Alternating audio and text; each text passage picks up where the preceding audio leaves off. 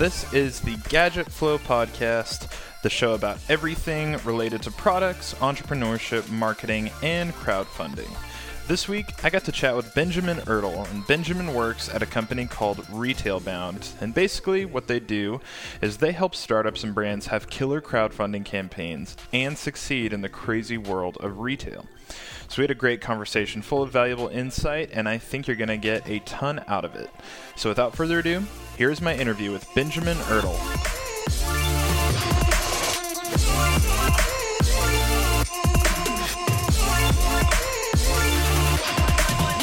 Okay, I am here with Benjamin Ertel. Benjamin, how are you doing, man?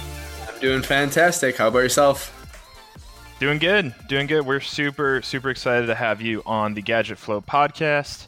Uh, you've done a lot of awesome work throughout the past couple of years. And so, for p- people who don't know who you are or uh, what it is you do, can you just give a snapshot into who you are? Sure. Um, well, I guess I'm I'm a pretty normal guy, but no, we uh, we we work with a lot of up and coming consumer product brands, um, plenty from the crowdfunding space, but mid-sized, larger manufacturers as well.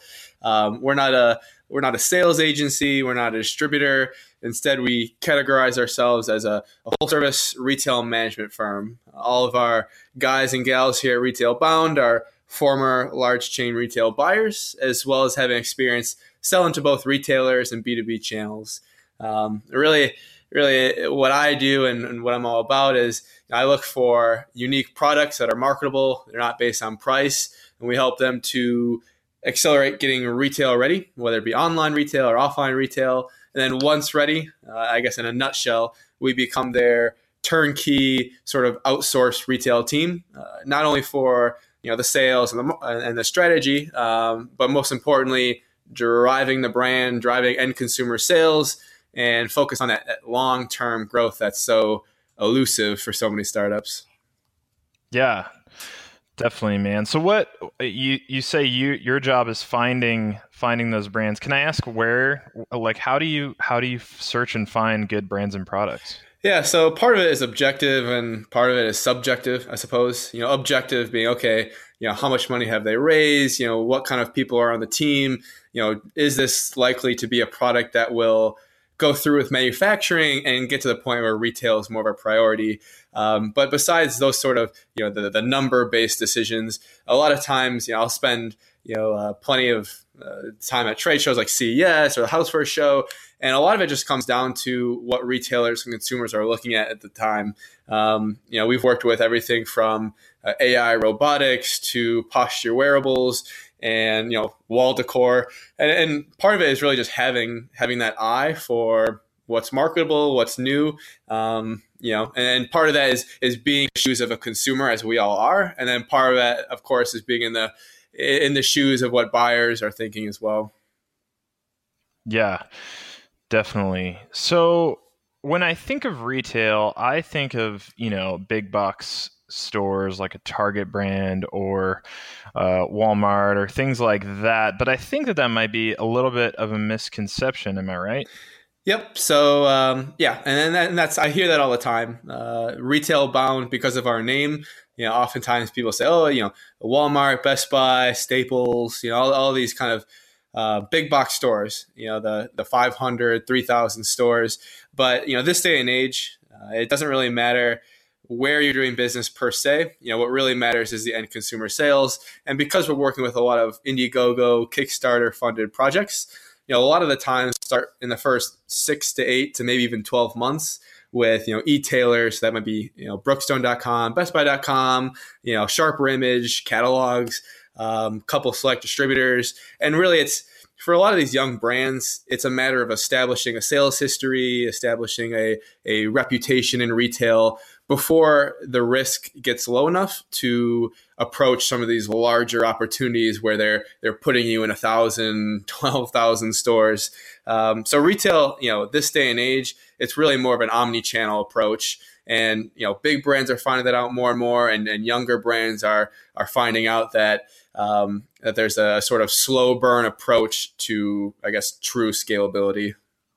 Yeah, no, I, I appreciate that distinction a lot. I think that's helpful. So, why don't you just get start from the beginning about your history with Retail Bound? Like, how did you get started, and how do you, what is what is your story like regarding the company?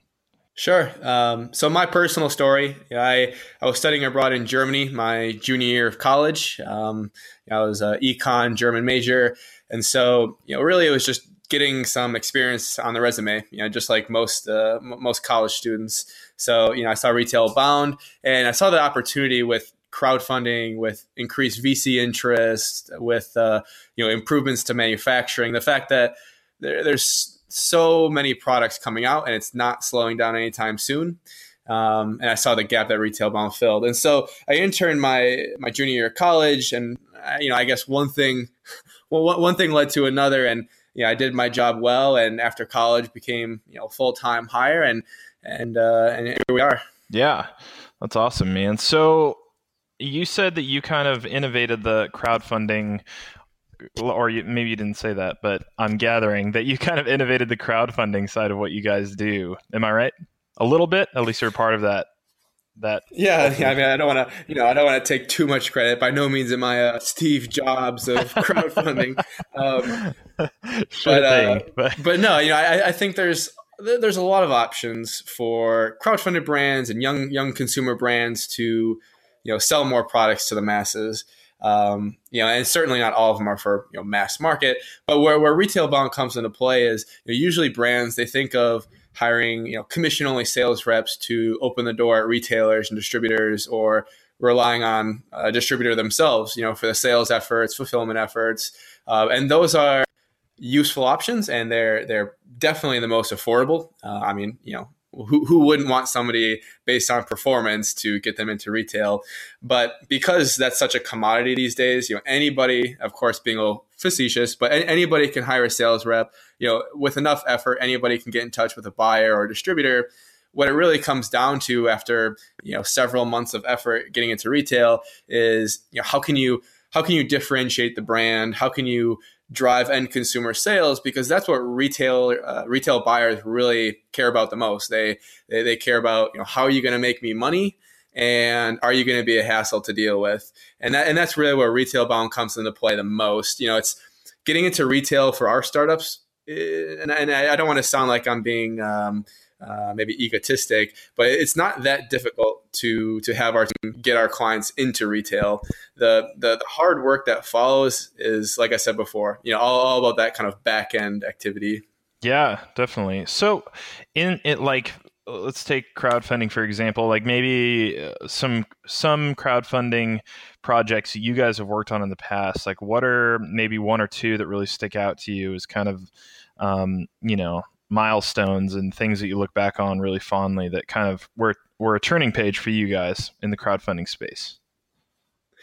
Yeah, so the, the, the two examples that I always think of, just because you know they're sort of they they've gone through you know two or three years of our of our program of our service, and so they're the most the most kind of mature examples. But um, the first one would just be Upright Technologies. You know, they were the the first posture wearable on the market.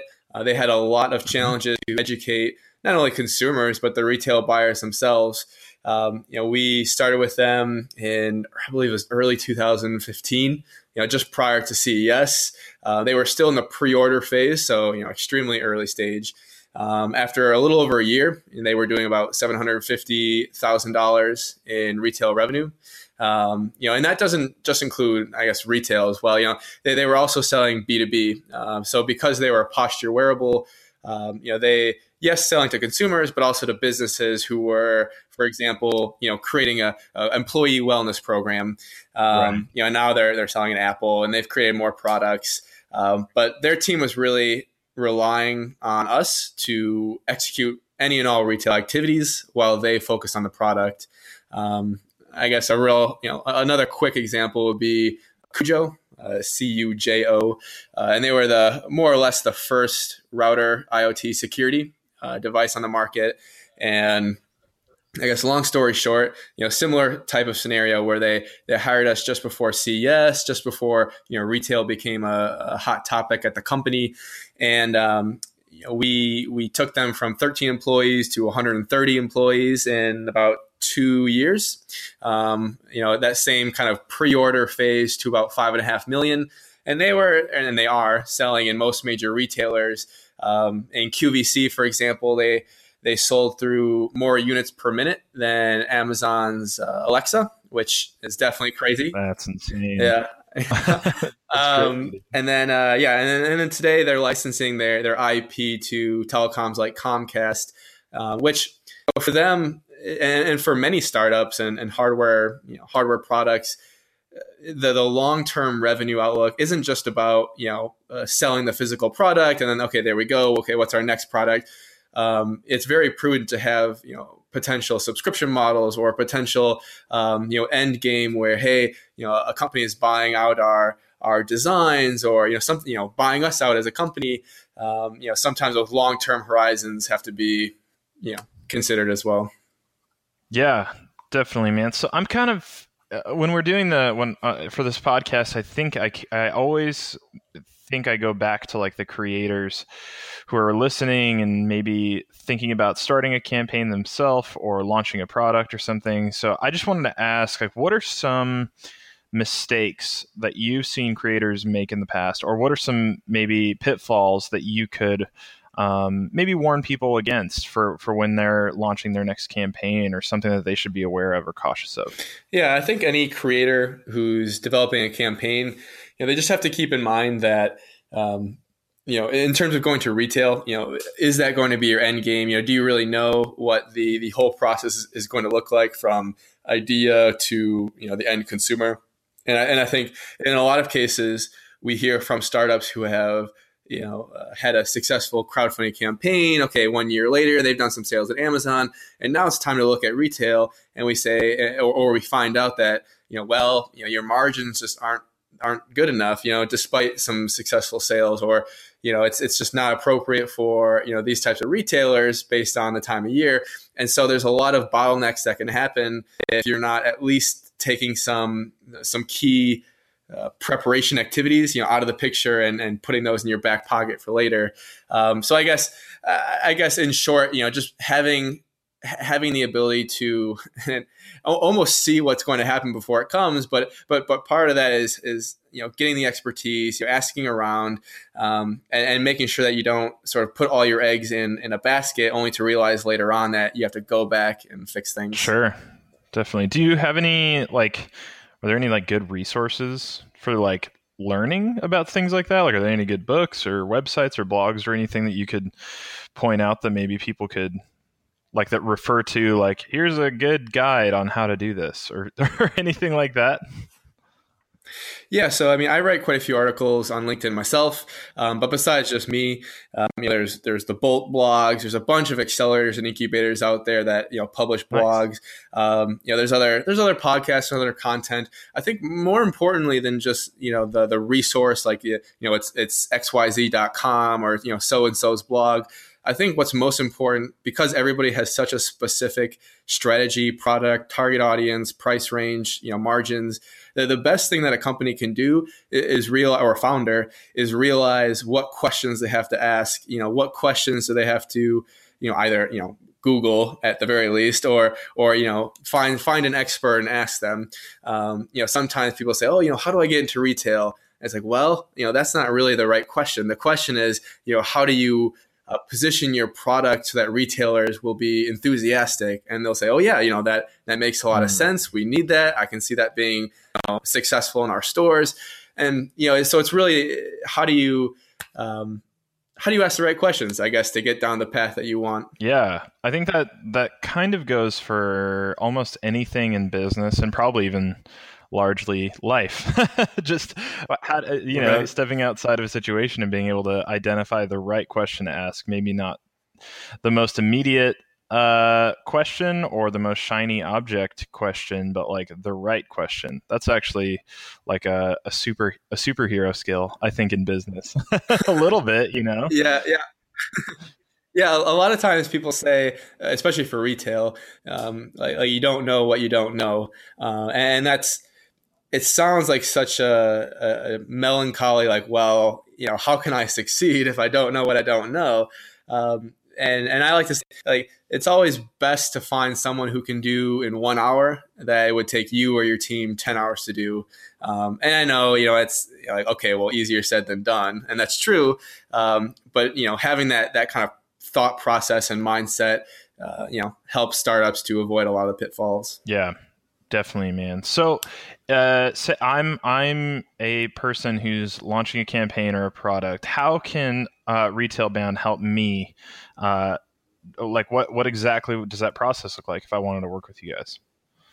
Sure. So for early stage startups, you know, people who are just considering getting into retail, um, because we've been large chain retail buyers, you know, we we know exactly what buyers are looking for and what they're what kind of questions they're going to ask.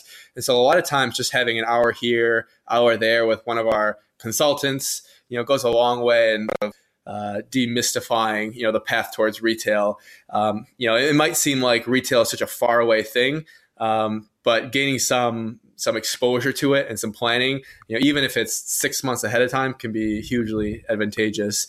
Um, but once companies start to get a little bit closer to actually launching in retail. I mean, we, we have several different services. Uh, one of the services, for example, is called this retail prep package, where essentially a startup will spend just two months to get 100% retail ready. Um, and you know they can focus on manufacturing and finding investors. Uh, we're, we're the ones doing the work, and it really only requires two hours a week of their input. Um, but besides the besides the strategy and the consulting, which is of course important, um, you know, as far as working with retail bound, uh, this this main service, this main model that we've been using for so many Indiegogo Kickstarters uh, is called managed retail marketing, and um, like I said before, it essentially allows us to be their retail execution partner. You know, sales, retail channel marketing, and channel management. You know, usually the first 30, 45 days are spent getting retail ready if we haven't done that already. Um, you know, generally speaking, the first one to three months is setting up, you know, buyer appointments and meetings with, you know, typically low hanging fruit to establish that, that sales history, like we talked about before. Uh, and I would say on average, most of our startups start to see purchase orders uh, in about three to five months, uh, which is pretty good. Yeah. Dude, that's awesome. Cool. Oh, okay. So, where can people connect with you and what you're doing online? Yeah, so the most active place would be uh, LinkedIn. You know, I'm, I'm, I'm always writing, I'm always connecting with people and kind of contributing where I can. Um, I mean, if you just search Benjamin Ertl, you know, retail bound, you'll you'll find me pretty quickly. Um, you know, otherwise, I've done some content here and there. Um, you know, actually, there's there's a a website. It's called retailboundteam.com, and people can set up an appointment with, with me there as well. Uh, it's on my LinkedIn profile page. So, again, not too hard to find. Um, and we are actually giving a, a, free book away that our founder, uh, Johan, uh, Johan Jacob, wrote a while back on getting retail ready. Um, you know, free paperback book for people who schedule a call with me and, you know, just kind of want to bounce some ideas off. Dude, that's awesome. I think everyone out there should should try doing that because you guys you know what you're doing big time. so, Benjamin, man, I appreciate you so much. Thank you for being on the show this week. I like I said, you guys are total experts at what you do, and so I'm excited for our audience to check out what you guys are up to and uh, and to take in everything you had to say in this show. So, thank you so much for your time, man. Yeah, it's my pleasure. All right, have a good one. That was my interview with Benjamin Ertl. Please make sure to go check out retailboundteam.com to set up a call with him and get a free book in the process. You can find links to all of his stuff in the show notes of today's episode. This podcast is made by Gadget Flow, and we are proud to be the number one platform to find new and awesome gadgets. So please make sure to check out the website for all the new products we're curating every single day. We'll be back next week with another new episode, so in the meantime, please go rate and review our show on iTunes. Thank you so much for listening to the Gadget Flow podcast.